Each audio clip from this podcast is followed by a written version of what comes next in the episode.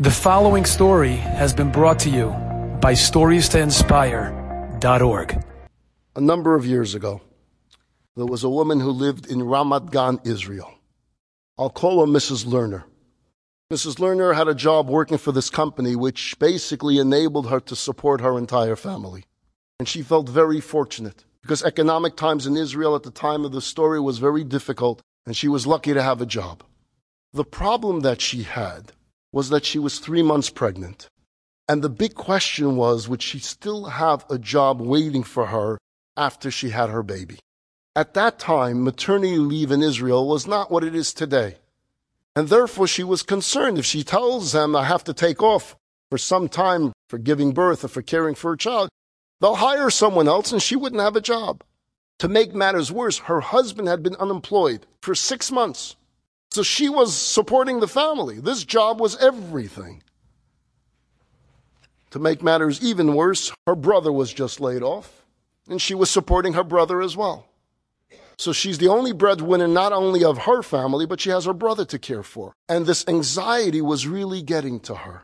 And she decides, I know it's early in this pregnancy, but I can't go on with this fear in my mind. I'm going to have to find the time to go into the boss's office and to talk and hopefully he'll respond positively. One afternoon, the owner of the company, we'll give him a name, Mr. Fisher, he came by the workplace and he was having lunch in the cafeteria while all the other employees were taking their lunch breaks. And he happens to sit at the table where Mrs. Lerner is sitting. And she says, This is the best opportunity I'm ever going to get. And so she finds the courage to broach the subject. She was very nervous. And after explaining the situation about her and the pregnancy and her husband and the brother, he wasn't ready to commit to anything. Yeah, I hear you. I'll think about it. And he changed the subject, moved on. She was very disturbed by that, but what can she do?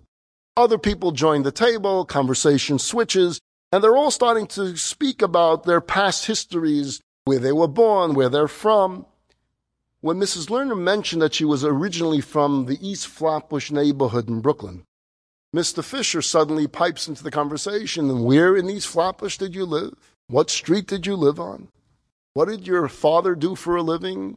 What did your grandfather do for a living? What shul did they go to? All types of questions. After she was quizzed by Mr. Fisher about all these questions about her life in East Flatbush and her father and her grandparents, Mr. Fisher stands up and leaves the room. He comes back a few minutes later, his eyes are red, and you can see that he was crying. And he says, I need to tell you something. Many years ago, there were two electricians who lived in the same neighborhood in East Flatbush. One of these electricians was a union member and worked for a very large company and was very successful. The other was a non union member and he constantly struggled to make a living. And he would scrape together odd jobs here, odd job there to try to put it together. These two men attended the same synagogue in East Flatbush and they became friends. They would walk home together on the way home from shul. One day tragedy struck. The poor non-union electrician had a massive heart attack. And within days he passed away. When the other electrician came to the house for Shiva to pay condolences to the mourners, he couldn't help but notice the poverty of the home. And then he was a little bit nosy. And he walked into the kitchen. And he saw how empty it was. The cupboards were empty. The refrigerator was empty. He didn't stop to ask. He went right to the supermarket and came back with dozens of bags of food, filled the refrigerator, filled the cupboards, made sure there was food, not just for every day of Shiva. He wouldn't stop coming. A week after Shiva, when people stopped caring and stopped visiting, he would come with these bagloads of foods. He would see to it that the bakery would deliver fresh bread and danishes every morning. He continued this for months. A couple of months after the tragedy, the widow calls this electrician who's been paying these visits with food and says that her basement is filled with all these electrical tools and supplies that she has no need for.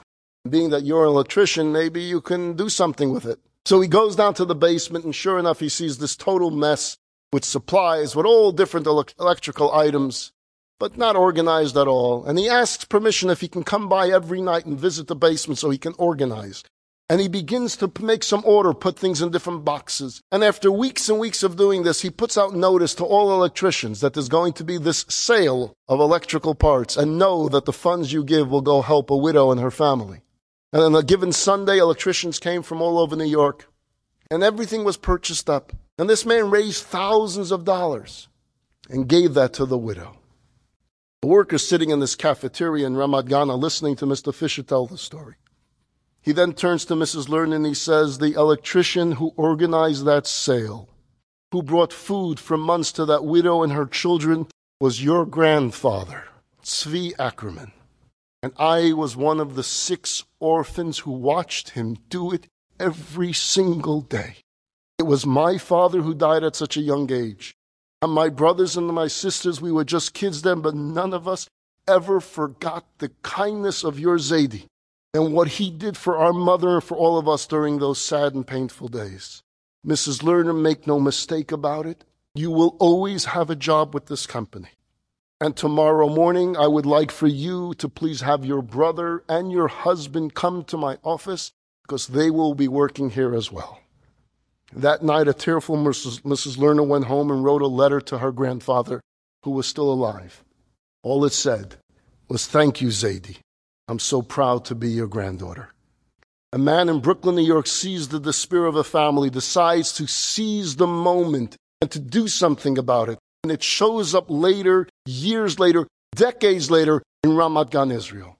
That's the way special moments of our lives turn the axis of our world and have a way of repaying themselves over and over and over again.